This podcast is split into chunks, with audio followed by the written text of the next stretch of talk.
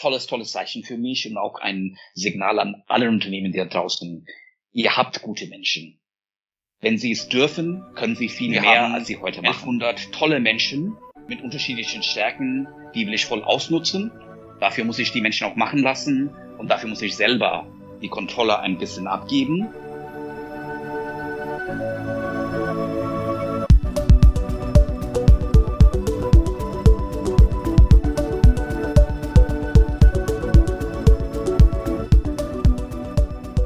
Hallo und willkommen zu unserer neuen Folge von Sprint New Work, New Mindset. Ich freue mich, dass ihr wieder am Start seid. Heute spreche ich mit Pranchal Kotari, dem CDO der Sparkasse Bremen, über die agile Transformation seiner Bank. Pranjal ist seit 2020 Mitglied im Vorstandsteam der Sparkasse Bremen, erhält ein MBA in Betriebswirtschaft und war unter anderem als Berater bei unseren Kollegen von BCG tätig, hat für die Deutsche Börse und der Unicredit gearbeitet und war auch Gründer eines Fintech-Startups. Was den Finanzmarkt bewegt und was Digitalisierung für eine Bank bedeutet, kann Pranjal also ganz genau einschätzen. Aber heute soll es darum gehen, wie seine Vorstandskollegen und Mitarbeiterinnen zusammen mit ihm die Sparkasse neu erfunden haben. Mein Name ist Andreas Loga, ich bin Buchautor und Unternehmensberater bei Deloitte Consulting und moderiere zusammen mit Marie-Therese Reinhardt, Mara Henke, Alena Blütener und Anna Ziegler diesen Podcast. Genug der Einleitung.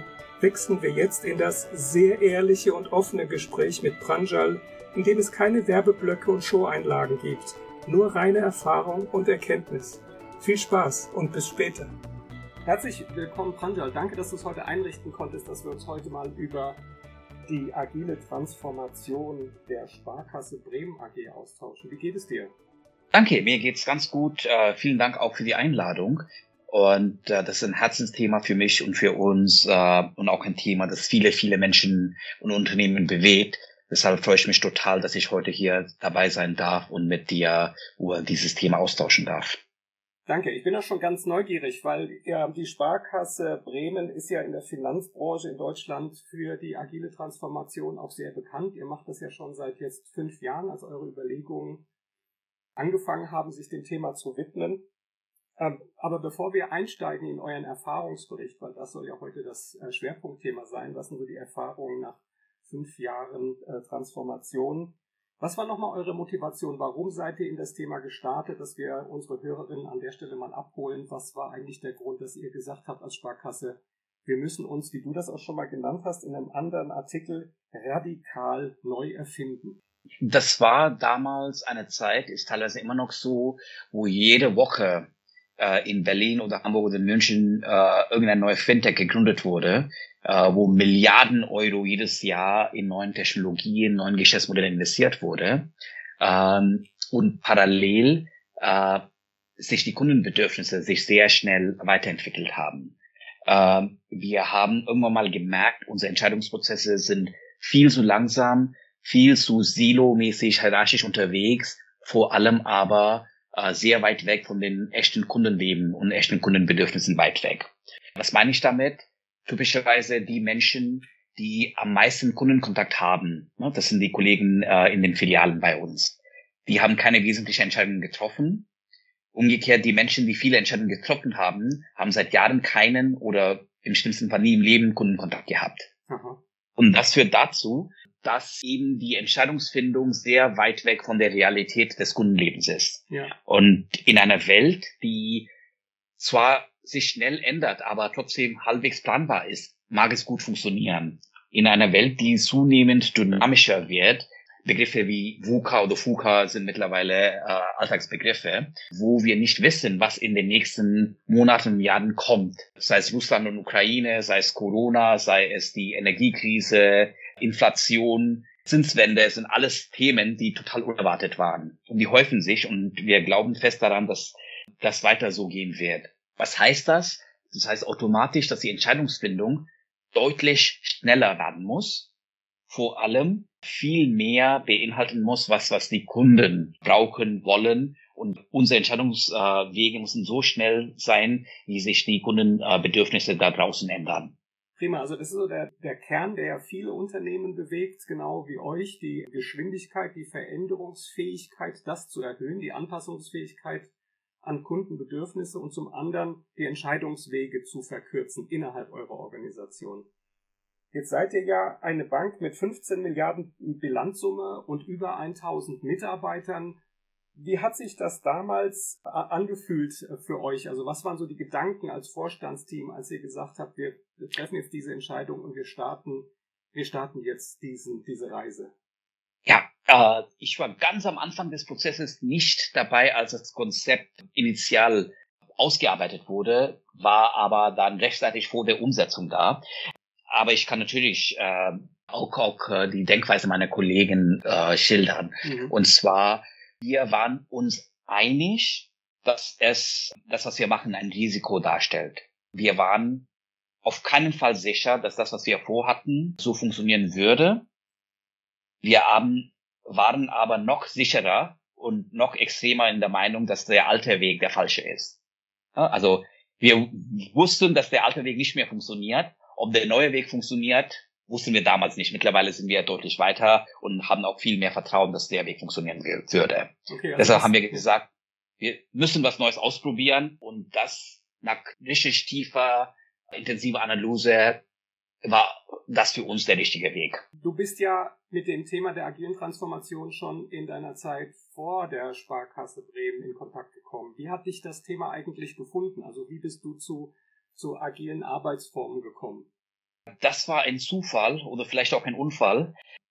Das hat sich einfach so ergeben. Also direkt vor der Sparkasse hatte ich meinen eigenen Startup aufgebaut in Berlin. Da ging es um Finanzberatungssoftware und das war intuitiv, ohne dass ich mich damals in der Theorie oder Literatur auskannte, mhm. habe ich mein Team einfach so aufgebaut, dass die Person, die am meisten Ahnung hat, trifft die Entscheidung. Die Person, und alle Entscheidungen sind sehr eng an Kundenbedürfnissen äh, gekoppelt. Also bei der agilen Softwareentwicklung ist es keine Neuigkeit. Das heißt, äh, der Kunde ist ab dem ersten Tag an in jeder Überlegung, in jeder Entscheidung mit eingebunden. Das hat sich einfach so ergeben. Auch davor, aber die letzten Jahre davor hatte ich immer meine Team so aufgebaut, dass sie äh, sehr autark, sehr autonom äh, gearbeitet haben nicht selbstverständlich. Ich war immer, stand immer zur Verfügung. Aber die ganz klare Botschaft war, ihr seid gut, ihr habt das volle Vertrauen in euch. Wenn ihr mich braucht, ich bin für euch da. Aber äh, 99 Prozent der Entscheidungen könnt, könnt ihr ohne mich treffen. Ja, und die 1 Prozent, das hat mir übrigens die Freiheit gegeben, eher strategisch unterwegs zu sein, eher das Big Picture im Kopf zu halten ja. und mich nicht mit alltagsoperativen Themen zu beschäftigen. Und das hat tatsächlich funktioniert. Also der Effekt hat sich eingestellt, ja. Das kannst du schon so in der Rückblende sagen. Das funktioniert. Also es gibt nicht jeder, aber die meisten Menschen wollen Verantwortlichkeit übernehmen, auch wenn nicht zu viel.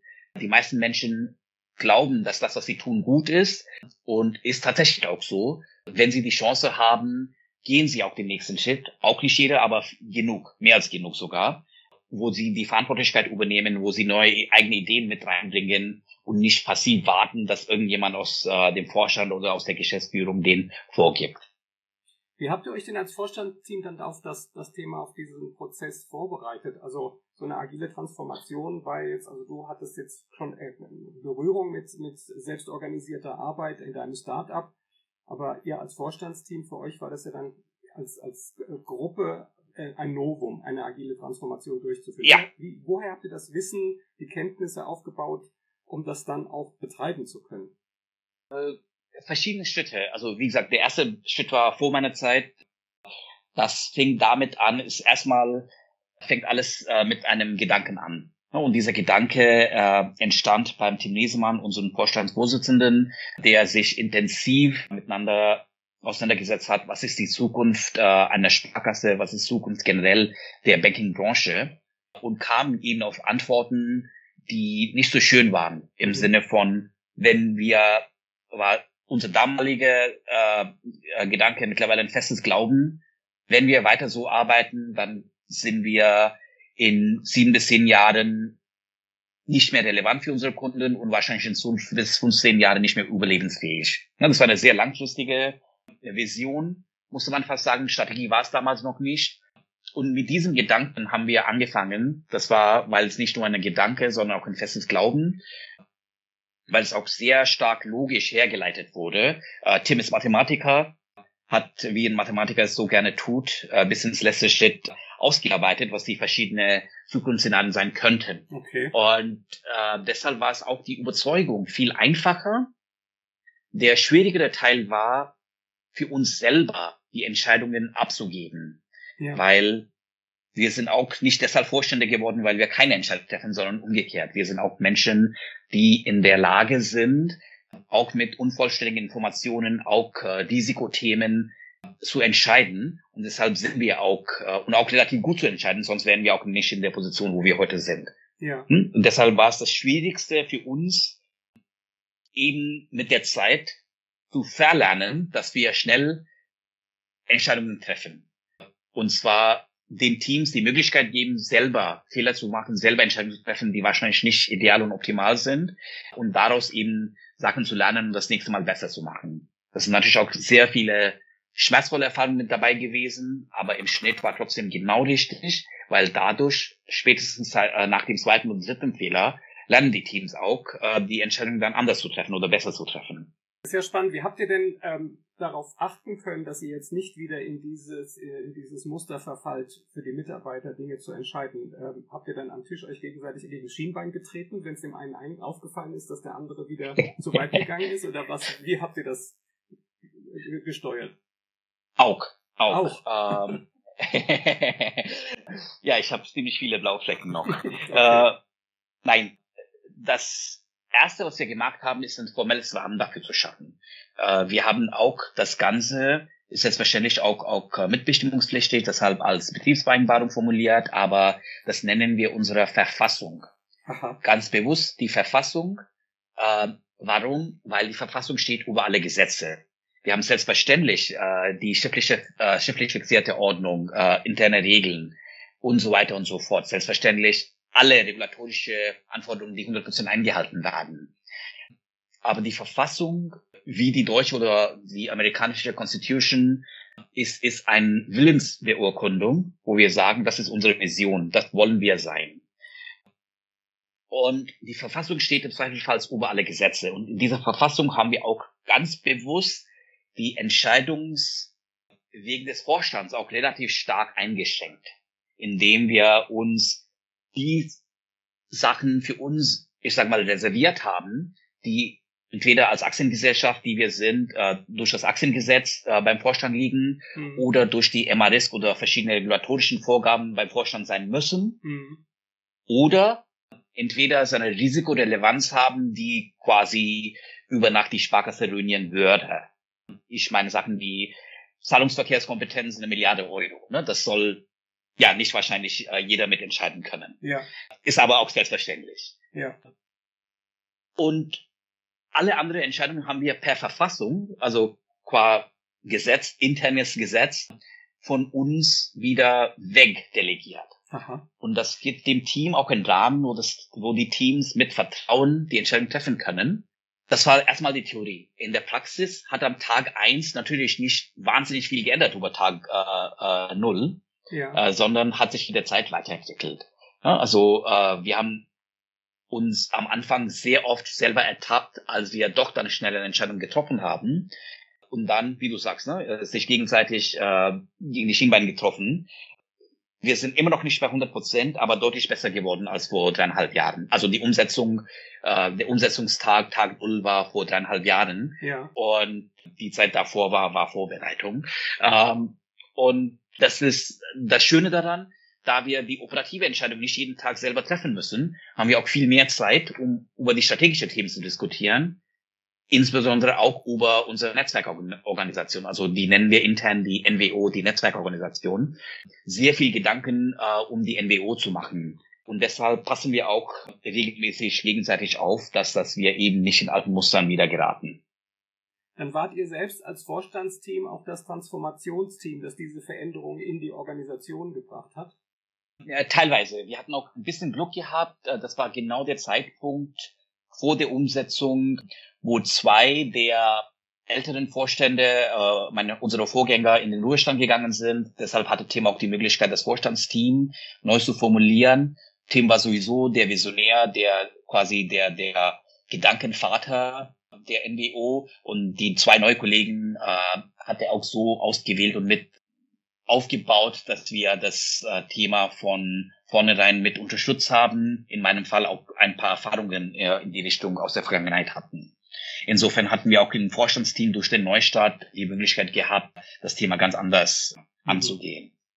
Wenn, wenn du von Verfassung sprichst, ist, habt ihr euch dann an einem bestimmten äh, Modell orientiert? Also ich kenne das, äh, das Element der Verfassung beispielsweise aus der Soziokratie, dass man also so, das ist ja auch eine Netzwerkstruktur, die sich selbst organisiert in der Soziokratie, da wird auch eine Verfassung als ähm, das organisatorische oder das Governance-Element definiert, an dem sich die gesamte Organisation dann, was Spielregeln angeht, orientiert. Kommt das daher oder ja. woran habt ihr euch? Äh, teilweise. Also die theoretischen Hintergründe waren äh, vielfältig. Die zwei Hauptinspirationsquellen äh, waren die Holakratie von Brian Robertson und von Friedrich Laloux, uh, Reinventing Organizations. Ja.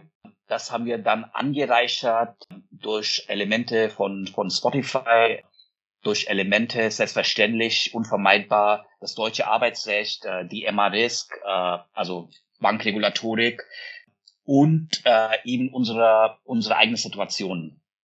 Und dann entstand ein Modell, das für uns funktioniert. Und uns war ziemlich von Anfang an klar, wir brauchen ein, ich sage mal, übergreifendes äh, Regelwerk, das nicht sehr detailliert ist, bewusst nicht äh, ne, 700 Seiten hat, die kein Mensch äh, durchliest, sondern kurz gehalten ist, eher die visionären philosophischen Sachen definiert mhm. und ein Guidance gibt, für wie wir im Tagesleben manche Entscheidungen treffen oder nicht treffen. Und so kamen wir auf die Verfassung. Also, kurze Antwort, viele unterschiedliche Inspirationsquellen. Okay, ihr habt also quasi eure Cuvée draus gemacht. Das ist dann jetzt das äh, äh, Sparkasse Bremen Framework für eine agile Organisation geworden. Genau. Also wenn man es durchliest, sind die zwei Elemente ganz, ganz klar. Einmal die Holakratie, einmal äh, Lalu. Ja. Du hast von, Betriebs von der Betriebsvereinbarung gesprochen. Wie habt ihr denn euren Betriebsrat eingebunden? Wie gut hat das, hat das funktioniert? Das war der große Teil der, der Vorbereitungszeit. Wir haben ungefähr eineinhalb Jahre gebraucht in der Vorbereitung. Und äh, das war im ersten Schritt oder bevor wir vielleicht in die Betriebsthemen gehen, äh, ja. könnte ich zweitens jetzt erkennen, wie das Modell überhaupt funktioniert, ne? weil ja. sonst reden wir im theoretischen Rahmen, ohne den, den konkreten Fall vor den Augen zu haben. Ja, sehr gerne. Ähm, das Grundmodell funktioniert so, ist in drei, vier Sätzen relativ schnell erklärt. Jeder von uns darf jede Entscheidung treffen. Die Entscheidung muss im Sinne der Sparkasse sein, also keine Eigenoptimierung. Die Entscheidung soll im besten Fall einen direkten Kundennutzen haben keine Entscheidung zu lassen Dritter. Und jeder von uns hat die Möglichkeit, einen Einwand zu äußern. Wenn wir glauben, dass die Entscheidung nicht im besten Sinne der Sparkasse ist, habe ich die Möglichkeit und das Recht, einen Einwand zu äußern. Mhm. Und in, mit diesen fünf Sätzen ist das Modell eigentlich erklärt. Die direkte äh, logische Nachfolge war, wenn jeder von uns Entscheidungen treffen kann, dann brauchen wir keine Hierarchien mehr. Also der erste Schritt war, wir haben alle äh, Hierarchiepositionen abgebaut bis auf den Vorstand. Also die eine Führungsposition haben wir. Brauchen wir auch. Aktiengesellschaft braucht einfach gesetzlich einen Vorstand. Ja. Und die BaFin braucht auch jemanden, den sie verhaften kann, falls irgendwas schief läuft. Das ist auch der Vorstand dann. Aber sonst haben wir gar keine Hierarchien mehr. Und eben diese Entscheidungsstrukturen, wo wir angefangen haben, bereits äh, jetzt einzutauchen ein bisschen. Mit dies, diesem Hintergrund zurück zum Betriebsrat das war sowohl für die Betriebsräte äh, als auch äh, noch stärker für die ehemaligen Führungskräfte erstmal natürlich ein Schock. Ja. Kann man nicht anders ausdrücken. Ja. Auch sehr viele Bedenken und Zweifel, ob das Modell so überhaupt funktionieren kann. Und das war sehr viel persönliche Kommunikation, sehr viel, auch strukturierte Kommunikation, ähm, viele, viele Bedenken, die wir aufgenommen haben, mitgearbeitet, mit eingearbeitet haben, haben in dem Modell. Das Arbeitsmodell, operative Modell wurde auch von dem Team selber weiterentwickelt. Ne? Also der Grundgedanke hat äh, der Vorstand damals noch äh, vor meiner Zeit äh, vorgegeben, aber die einzelne operative Teams haben die Teams aufgearbeitet und damit auch eine deutlich höhere Akzeptanz äh, dann, dann erzielt. Letztendlich sind wir auch froh, dass wir so anderthalb Jahre gebraucht haben für die Vorbereitung, weil das hat dann die Umsetzung deutlich einfacher gemacht, weil das wurde so intensiv und so oft kommuniziert, so viele Bedenken aufgenommen und adressiert, äh, dass es für die Menschen einfacher war, dass das Modell zu akzeptieren, auch letztendlich für den Betriebsrat dann. Das ist ja spannend. Wie sind denn die Führungskräfte mit diesen Verlusten dann auch umgegangen? Also Statusverlust beispielsweise, dass sie auch keine Entscheidungsautorität mehr ähm, alleinig haben, weil das habt ihr ja alles an die Mitarbeiter übergeben. Die Entscheidungsautonomie ist ja dann, wie du eingangs sagtest, an den übertragen worden, der den besten Informationsstand hat und am nächsten am Problem mhm. ist oder am Kunden ist. Wie haben die Führungskräfte das verarbeitet? Wir haben einen Schritt vor angefangen und die Diskussion mit Kolleginnen und Kollegen geführt. Warum ist oder wird jemand eine Führungskraft? Das sind dann grob drei Gründe und bei jeder Person gibt es dann eine Mischung aus diesen drei in unterschiedliche, ich sag mal, Proportionen. Äh, und zwar, äh, das eine ist, äh, das sind Menschen, die gerne Sachen bewegen, vorne bringen, äh, umsetzen. Äh, und davon haben wir jetzt viel mehr Möglichkeit als vorher. Aha. Also, weil die Führungskraft hatte auch eine eigene Führungskraft, die eine eigene Führungskraft hatte, die dann den Vorstand hatte. Also der Entscheidungsspielraum für die einzelnen Führungskräfte waren schon ziemlich stark limitiert. Mhm. Vor allem auf der ersten, also Anfangsführungsebene, das war bei uns die dritte Führungsebene, haben sie auch fast gar nichts entschieden, sondern ihr Zeit damit verbracht, dass die mit anderen Silos verhandeln und äh, Urlaubskalender und ne, also solche ja. Themen. Also richtige Entscheidungen haben sie auch nicht getroffen. Der zweite Grund, warum jemand Führungskraft wird, ist, weil eben ich Sachen dann selbstverständlich äh, das Gesamtthema Verantwortlichkeit, damit selbstverständlich Vergütung und Geld, damit auch das Gefühl, ich kann was bewegen. Und die Sachen sind nach wie vor offen. Das hat dann nicht nur, also das hat, dann ist dann nicht mehr hierarchisch, aber wir haben viel mehr Möglichkeit für Menschen, die gut sind, Sachen bewegen wollen im Sinne der Sparkasse, sowohl verantwortlichkeitsmäßig als auch vergütungsmäßig ganz andere Schritte zu machen, äh, als sie früher machen konnten. Also sind ganz normale Menschen, die keine Führungskräfte waren, die mittlerweile deutlich mehr verdienen als ihre ehemalige Führungskraft, weil die eben dieser, diesen Gedanken, ich mag was für meine Kunden, ich mag, mach, mach was Tolles für die Sparkasse, nicht nur mitbringen, sondern auch um, jetzt umsetzen dürfen. Der dritte Grund. Ja, der dritte Grund, ja. Das ist, genau, äh, war, die Menschen gibt es auch, ich will Macht über andere Menschen haben. Ne? Das ja. kann positiv oder negativ sein. Äh, ich will anderen Menschen beeinflussen, das haben wir immer noch. Ich will anderen Menschen begeistern, das haben wir noch mehr als vorher. Oder ich will einfach im negativen Sinne bestimmen können, Macht haben über andere Menschen. Und da haben wir ganz klar kommuniziert. Den Teil der Führung brauchen wir nicht mehr. Mhm. Das ist nicht mehr äh, zeitgemäß, vor allem nicht, passt nicht mehr in unsere Kultur rein. Und da haben wir auch eine Handvoll oder auch die Gesamtgemengelage eine Handvoll Führungskräfte verloren, aber wirklich auf die fünf Finger einer Hand äh, zu zählen. Also mehr waren es nicht. Und deshalb auch einen kleinen Teil des Führungsverständnisses haben wir rausgenommen. Alles andere haben wir gesagt, ist nicht nur weiterhin wichtig, sondern viel mehr als vorher. Menschen müssen trotzdem geführt werden, nicht nur hierarchisch. Jetzt hattest du auch gesagt, dass sich die, die, die Gehaltsstrukturen ja auch entwickelt haben. Also man hat jetzt auch eine fachliche Karriere darüber ermöglicht. Und nicht nur in der Hierarchie, sondern auch in, in seiner fachlichen Entwicklung, die dann auch gehaltlich entsprechende Entwicklung angenommen hat. Wie viel von den Möglichkeiten, von denen du gesprochen hast, die ihr ähm, für euch da eröffnet haben, hat, haben sich denn in dreieinhalb Jahren tatsächlich ähm, bewahrheitet? Wie viel davon ist tatsächlich eingetreten? Du hast gesagt, also fünf, fünf äh, Führungskräfte haben für sich entschieden, dass das nicht mehr so die Bank ist, in der sie arbeiten wollen. Und was von diesen Möglichkeiten wurde von den Mitarbeitern dann tatsächlich genutzt in den letzten dreieinhalb Jahren? Sehr unterschiedlich und das ist das auch das Schöne an dem Modell, weil es die äh, es geht im ersten Schritt natürlich oder in erster Linie natürlich um Kundennutzen und Flexibilität, aber genauso, und das war uns wichtig und wird immer wichtiger wegen äh, des Fachkräftemangels, eine erfüllende Tätigkeit und eine erfüllende Aufgabe zu definieren. Und diese erfüllende Tätigkeit, nicht jeder Mensch ist ähnlich gestrickt. Das heißt, früher hatten wir einfach eine vordefinierte Karrierelaufbahn. Und wenn jemand da nicht reingepasst hat, hatte diese Person die Wahl gehabt, entweder verzichte ich auf Karriere oder muss ich, auch wenn ich nicht will, eben dieser Laufbahn gehen. Jetzt haben wir ganz, ganz andere Möglichkeiten und es ist darüber definiert, eben diese Überlappung.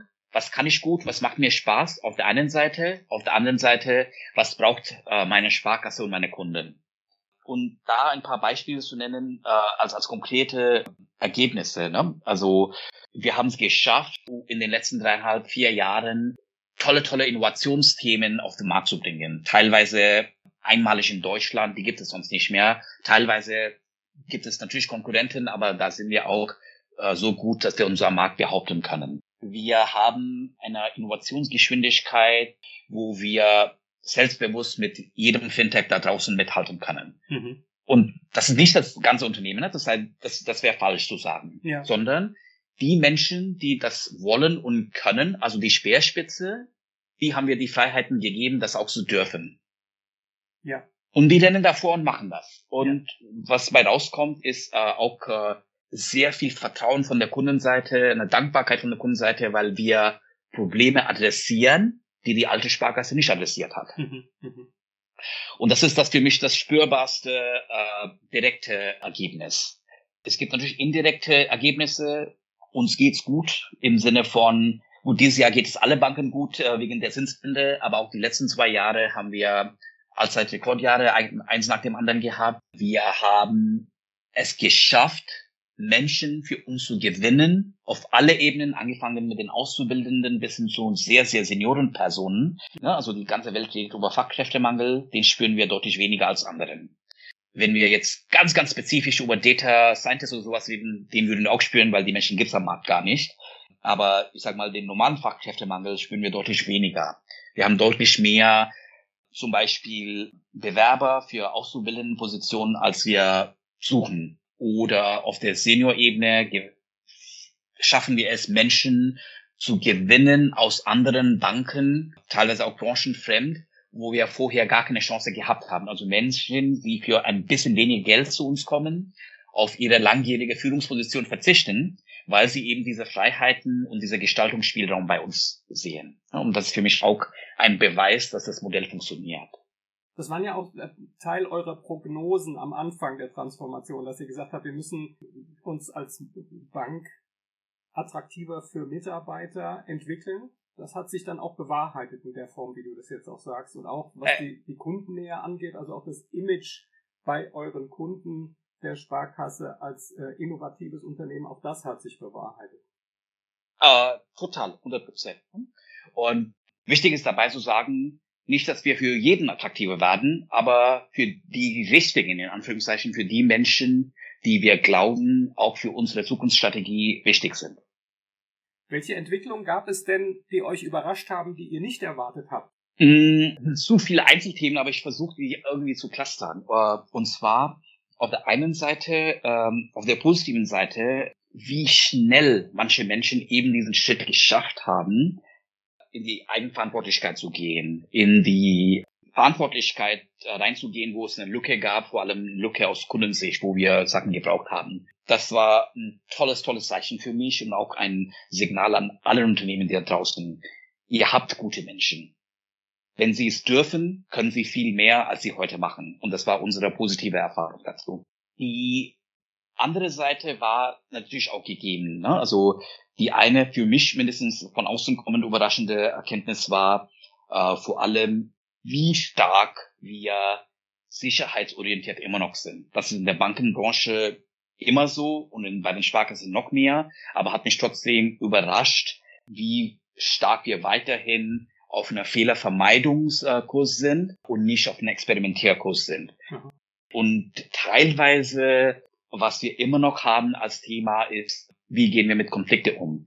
Also der Durchschnittskollege von uns, äh, wir sind eine Familie. Also die Sparkassenfamilie, der Durchschnittskollegin oder der Kollege ist eher konfliktscheu. Das heißt, was wir noch nicht geschafft haben, ist eben für uns, also in, in dem NBO-Modell, ist Konflikt was Positives, weil Grundvertrauen, auch aus der agilen Softwareentwicklungsphilosophie, jeder von uns arbeitet im besten Interesse der Sparkasse. Also das heißt, wenn wir unterschiedliche Meinungen zu einem Thema haben, liegt es nicht, weil wir unterschiedliche Interessen haben, sondern daran, dass wir unterschiedliche Fakten haben, unterschiedliche Erfahrungswerte haben. Und dann ist ein Konflikt ein Austauschprozess, wo wir gegenseitig unterschiedliche Meinungen austauschen, um, um, um das beste Ergebnis zu kommen.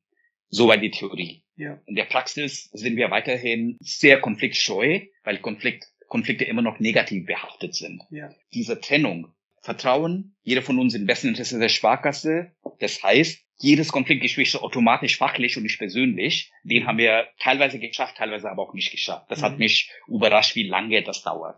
Weil du von Konflikten auch gesprochen hast, ja, bis sich die Konfliktfähigkeit entwickelt, ist wahrscheinlich, und was ich so äh, an Erfahrungen und Beobachtungen habe, auch der längste Prozess, weil ja auch viel aus der vorhergehenden Zeit vielleicht auch an, an Konflikten oder Verletzungen oder gegenseitigen Beschädigungen auch aufbearbeitet werden will. Das trägt ja dann auch noch in die neue Organisation. Das könnte ja auch ein Grund sein, warum es dann mit den Konfliktfähigkeiten noch ein bisschen hinter Berg hängt, ja. Und vor allem, äh, das ist äh, doch etwas, wo uns die ehemaligen Führungskräfte äh, teilweise fehlen, weil das war einer der Führungsaufgaben, die Konfliktthemen zu managen. Ah. Ja, also sie sind in, mit dem Nachbarteam oder mit Controlling oder mit der Personalabteilung in Konflikt gegangen, wenn irgendwas nicht gestimmt hat.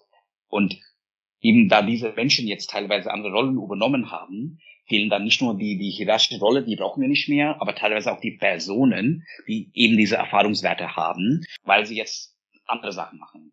Bei Konflikten ist auch eine Sache, die du gesagt hast, ihr habt eine Speerspitze von Leuten in eurem Unternehmen, die nach vorne rennen und die Ideen entwickeln und äh, die Innovationen entwickeln für eure Kunden. Das ist also quasi so diese, die hippe, die äh, agile Ecke der Firma. Aber ihr braucht ja auch als Bank qualitativ hochwertige, effiziente Regelprozesse, also das Standardgeschäft, also quasi das, das Rückgrat einer jeden Bank. Ich habe das mhm. sehr oft erlebt, dass wenn eine, ein Unternehmen sich in eine agile Transformation begibt, dass es dann zu einer Zweiklassengesellschaft gekommen ist. Also mhm. diese hippe, innovative Ecke auf der einen Seite und dann die der Teil der Organisation, der immer noch geguckt hat, dass der Laden läuft und auch nach ja. wie vor Überweisungen getätigt werden und der Zahlungsverkehr läuft, also das im Grunde ist und dass die ein Stück weit sich dann zurückgesetzt gefühlt haben, so als wir sind die, wir sind ja. das alte Eisen, wir sind jetzt nicht mehr so wichtig. Habt ihr das bei euch auch beobachtet? War das eine Erfahrung? Wie seid ihr damit umgegangen? Ja, äh, selbstverständlich, ne? lässt sich gar nicht vermeiden. Ich glaube, ich fange auch dann da an mit dem Guten was wir geschafft haben, ist, dass eben diese Gefühle nicht äh, auf Bereiche oder Teamebene stattfinden, sondern auf der Personebene. Das heißt auch in Teams, die sich eher, ich sag mal, um die Regulatorik, um die Operations und so weiter kümmern, gibt es Menschen, die deutlich innovativer unterwegs sind als andere. Das war schon erwartet, dass wir jeden Tag eben diese Balance äh, neu finden müssten. Wo gibt es Themen, die einfach laufen müssen? Da funktioniert Agilität nicht. Also Online-Banking muss 24-7 funktionieren, sonst mhm. habe ich ein Problem. Mhm. Die Filialen müssen äh, zu den Öffnungszeiten aufmachen, sonst habe ich ein Problem. Geldautomaten müssen funktionieren. Das Meldewesen, Berichtswesen muss funktionieren, sonst habe ich ein regulatorisches Problem. Geldwäsche muss funktionieren. Ne? Das sind Themen, die einfach Rahmenbedingungen sind. Und deshalb auch die Menschen, die diese Themen betreuen, müssen selbstverständlich ein bisschen risikoorientierter und ein bisschen konservativer unterwegs sein als andere, die sagen, coole neue Idee gibt's auf dem Markt noch nicht, lass uns ein bisschen Geld in die Hand nehmen und experimentieren. Ja. Die Balance, die wir jeden Tag schaffen müssen, ist, wie lassen wir beide Seiten genug Freiheit, um ihre Sachen zu tun und wie minimieren wir die Reibungsfläche, so dass sich beide nicht äh, gegenseitig in die Quere kommen. Durch viel Kommunikation, aber auch durch Strukturen. Wir machen sehr viel über Tochtergesellschaften zum Beispiel, die, die Entscheidungswege, aber vor allem ist es etwas, äh, dass die Menschen, äh, das ist das Wichtigste und da sind wir noch nicht da, aber auf einem guten Weg, gegenseitig sagen, was ich mache, ist wichtig für die Sparkasse, genauso wichtig, was du für die Sparkasse machst. Und wir sind keine, ist keine Konkurrenzgedanke, sondern ein gemeinschaftlicher Prozess. Wir brauchen beide Teile, äh, dass sie erfolgreich arbeiten, so dass wir als Sparkasse insgesamt den Erfolg haben. Ja, nur das eine wird nicht gehen. Ja, also es werden beide Seiten gleichermaßen gewürdigt und auch anerkannt, dass ich beides brauche. Und nicht nur von einem als Bankleben existieren kann. Ja. äh, also Gefühlslage beschweren sich beide, dass sie zu wenig gewürdigt werden. Ah, oh, interessant. Selbstverständlich, ne? Also, dass das vielleicht ein bisschen plastisch äh, in Zahlen ausgedruckt. Wenn wir von einer Welt, ich sag mal jetzt extrem gesagt, ne, 100 0 kommen, ja, 100 Prozent mhm. konservativ muss laufen, Punkt. Ja. 100 0 auf, ich sag mal, 80-20 oder 60-40 oder 50-50 gehen, dann diejenigen, die von 100 auf 80 gehen, fühlen sich natürlich nicht gewürdigt, weil die sind jetzt weniger wichtig als vorher. Aha. Die haben aber immer noch 80 Prozent. Diejenigen, die von 0 auf 20 gehen, da sind natürlich die Ressourcen konzentriert, weil, weil das ist die Zukunft, die Innovation. Und die beschweren sich aber auch, weil die nur noch äh, oder immer noch nur 20 Prozent sind. Und die anderen haben weiterhin 80 Prozent und können einiges stoppen und ja, so weiter. Ja. Also das ist aber ein positiver, konstruktiver Konflikt, der mhm. auch gewollt ist. Und das zeigt mir auch, dass es nicht so einseitig. Also wenn nur die eine Seite meckert, dann ist es einseitig. Wenn beide genau meckern, dann ist alles okay. ich habe jetzt noch zum Abschluss ähm, drei Fragen an dich, die mich sehr interessieren. Einmal ja. in der Rückblende. Was würdest du heute machen, wenn du nochmal eine Bank transformieren müsstest? Was würdest du anders machen? Wie würdest du vorgehen? Ich glaube, das äh, Wichtigste war, das haben wir im Nachhinein erkannt, äh, was haben wir richtig gemacht, ist in einem Wort zusammengefasst, konsequent. Also mhm. äh, vor allem, als wir mit den ehemaligen Führungskräften gesprochen haben, als wir mit dem Betriebsrat gesprochen haben, sogar die Gespräche mit der BaFin. Also halten wir überhaupt die MA-Risk ein. Das waren nie einfache Gespräche. Es gab immer sehr, sehr viele Gründe, das eigene Idealkonzept, äh, das theoretische Sollkonzept zu verbessern. Und da sind wir hart geblieben. Also viel Freiheit in der operativen Gestaltung, aber Richtung und äh, Leitplanken sind klar. Ja. Das hat dazu geführt, das würde ich Ihnen, das, das bedarf aber auch ein totales Commitment, vor allem vom Management. Und das ist das der Ironische. Es geht eigentlich um ein Modell, wo das Management eine deutlich kleinere Rolle hat, egal in welcher Form auch immer, ne? Vorstand oder Führungskräfte oder was auch immer, mhm. deutlich kleinere Rolle in der Entscheidungsfindung hat. Aber der Prozess geht nicht los, wenn das Commitment am Anfang nicht dabei ist. Ja, das ist also, um eine Analogie zu nehmen, es ist fast unmöglich für ähm, den Bundestag oder egal ein Parlament sich selber kleiner zu machen. Merken wir die letzten Jahre, was im, Bundestag los ist, ja. weil eben die Menschen diese Entscheidung treffen müssen, sich selber einschneiden müssen. Ja, ja. Und deshalb eben dieses Commitment am Anfang ist enorm wichtig. Mit aller Konsequenz durchgehen. Das Wichtigste, auch bei uns im positiven Sinne, Fehlertoleranz. Was wir sehr oft sehen, ist, wenn etwas schief geht, was hat mich das gekostet? Ja. Was wir nicht sehen, ist die Opportunitätskosten. Nicht diesen mutigen Schritt nicht wage was verpasse ich mir für Zukunftschancen? Die sind nicht so einfach zu rechnen, natürlich. Ja. Aber die sind um einiges größer als die Kosten der Fehler, die uns heute passieren. Mhm. Was würde ich anders machen? Wir haben sehr, sehr, sehr viel kommuniziert, aber das war anscheinend immer noch zu wenig. Ne? Also äh, Kommunikation, Menschen mitnehmen, äh, vor allem Ängste, Sorgen, Bedenken. Ich glaube, das, das führt dazu, ob, ob das Konzept äh, wirklich dann eine faire Chance hat oder keine faire Chance hat, weil auf jede Ebene sabotiert wird. Ja. ja das ist, also das haben wir gut gemacht, aber hätten noch mehr davon machen können.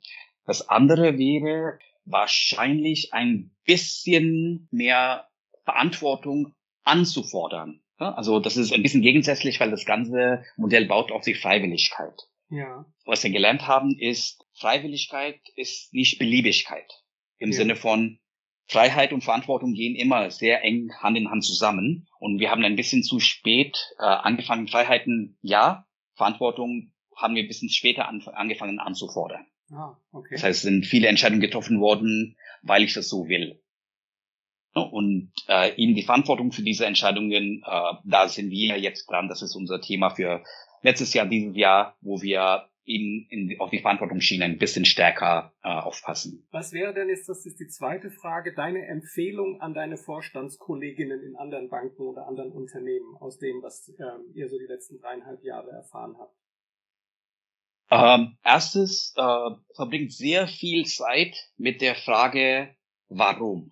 Also Purpose, äh, ja. äh, Sinn und Ziel des Ganzen. Also für uns war es ganz klar. Für uns war es eine Überlebensfrage. Das war keine Strategie, äh, das war eine Kostenmaßnahme, sondern wenn wir uns nicht heute radikal verändern, dann haben wir in zehn Jahren keine Überlebenschance mehr. Ja. Wenn diese Klarheit da ist, das Warum, dann ist das Wie deutlich einfacher. Das zweite wäre, nicht halbherzig machen, mhm. dann lieber weniger machen, aber das, was man macht, mit, mit vollem Commitment machen. Und das dritte wäre, das ist für, für, auch für mich persönlich, aber generell für Vorstandskolleginnen und Kollegen äh, schwierig, Kontrolle loslassen.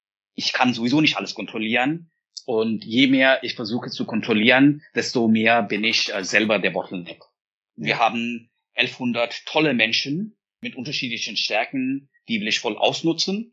Dafür muss ich die Menschen auch machen lassen und dafür muss ich selber die Kontrolle ein bisschen abgeben. Dabei im Kauf nehmen, dass Fehler passieren. Also, und zwar nicht bei jedem Fehler dann wieder in den alten Muster zurückfallen, sondern selbstverständlich Reviews und Retros machen, Learnings äh, machen, so dass die Fehler nicht zu häufig passieren, aber eben mit dem Vertrauen, dass die Menschen in bester Absicht äh, das tun, was sie tun, einfach auch Fehler in Kauf nehmen und laufen lassen. Großartig, danke für, für diese Einblicke. Ich bin wirklich ganz hin und weg, auch wie, wie ehrlich und offen du über die Erfahrungen berichtest, die ihr gemacht habt, im Guten wie im Schlechten. Das ist etwas, was wir in wenigen Podcasts zu diesem Thema hören. Dafür schon jetzt ganz herzlichen Dank. Bevor wir auseinandergehen, natürlich noch eine neugierige Frage. Wir haben uns über eure Erfahrungen ausgetauscht, aber wo geht denn jetzt die Reise für die Sparkasse Bremen weiterhin? Hast du so einen kleinen Sneak Preview für uns, was ihr als nächstes plant mit eurer Sparkasse in der Weiterentwicklung? Grob ist äh, ganz klar, ne? So noch mehr Kunden nutzen, noch mehr Probleme für unsere Kunden lösen, versuchen noch näher an unseren Kunden zu sein, damit wir früher in der Lage sind, bevor ein Apple oder Google oder ImmoScout oder oder die verschiedenen Plattformen uns wegnehmen, mhm. dass wir früher in der Kundenreise das Problem der Kunden verstehen und dafür die Möglichkeit haben, eine bessere Lösung zu, zu äh, anzubieten. Das klingt erstmal sehr generisch, aber das gibt uns auch die Freiheit, schnell, flexibel reagieren zu können, wenn irgendwas sich öffnet, äh, dass wir dann einfach da reingehen und sagen, da haben unsere Kunden ein Problem, da haben wir eine Chance, wir gehen rein. Super, ganz herzlichen Dank. Nochmal herzlichen Dank für deine Einblicke, dass du diese ganzen Details mit uns geteilt und getauscht hast in so tiefgehender Form, in offener Form. Ganz herzlichen Dank dafür. Und da bleibt mir nur noch dir und deinen wundervollen 1100 Menschen, von denen du gerade gesprochen hast, das fand ich auch ein tolles Kompliment, generell zu sagen, das sind alles wundervolle Menschen und die nehmen wir wahr, die nehmen wir ernst und die lassen wir unsere Bank gestalten. Dafür also ähm, Kompliment dazu und ich wünsche euch von Herzen alles Gute. Danke dir. Vielen Dank, war ein tolles Gespräch, hat Spaß gemacht und ich hoffe, eure Zuhörer haben ein bisschen was davon. Da bin ich mir ganz sicher. Danke, habt noch eine gute Zeit. Danke. So, das war der Deep Dive in Pranjal Kotaris Erfahrungen und Erkenntnisse aus über drei Jahren konsequenter Transformation. Ich muss sagen, dass mich die Authentizität von Pranjal sehr angesprochen hat und vor allem auch die Wertschätzung, die er seinen Mitarbeitenden der Sparkassenfamilie entgegenbringt. Ich hoffe, ihr teilt diesen Eindruck und könnt aus dem Gespräch für euch wertvolle Einblicke mitnehmen und für eure eigene Arbeit nutzen. Auf alle Fälle freue ich mich darauf, dass ihr auch in der nächsten Folge wieder reinhört und wünsche euch bis dahin eine gute Zeit, bleibt gesund und bleibt agil.